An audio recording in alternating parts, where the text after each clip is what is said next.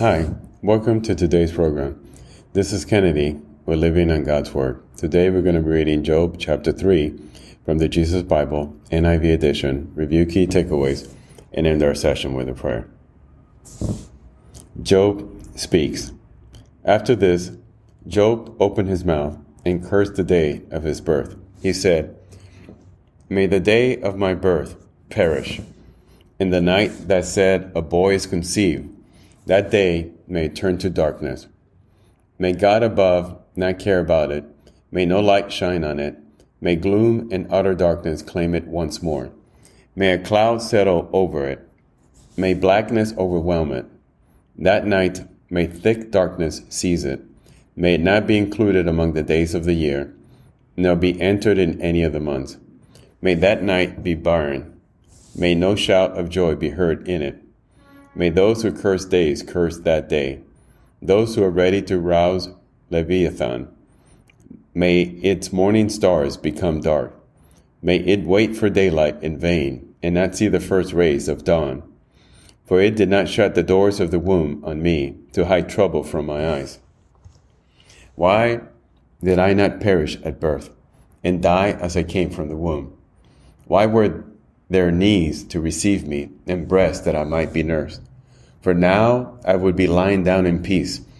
I would be asleep and at rest, with kings and rulers of the earth, who built for themselves places now lying in ruins, with princes who had gold, who filled their houses with silver.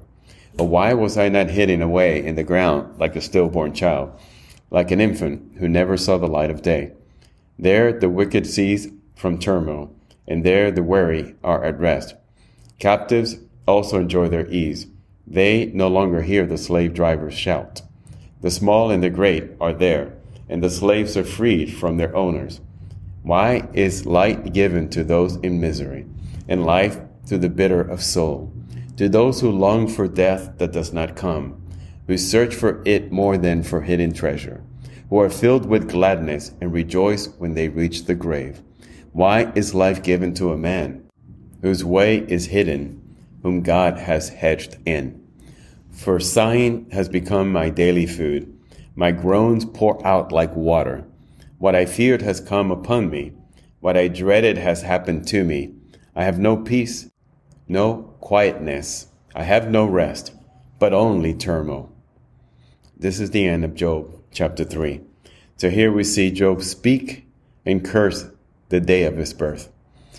Let us pray. Father God, thank you again for being almighty. Thank you for giving us life. Thank you for giving us faith. Thank you for giving us your son Jesus to wash away our sins. Father, no matter how bad it gets, we know you have our backs. No matter how hard and how horrible it can become at times, we know that all we need to do is trust in you. Trust in Jesus and our days will be made easier. Trust that you have it all, that you will take care of us, that you will never abandon us. Lord, we trust in you always. We glorify you and we praise you. In the name of your Holy Son, Jesus. Amen. This concludes today's reading interpretation of Job chapter 3. We hope that you will join us again tomorrow. God bless you. This is Kennedy, your brother in Christ, always.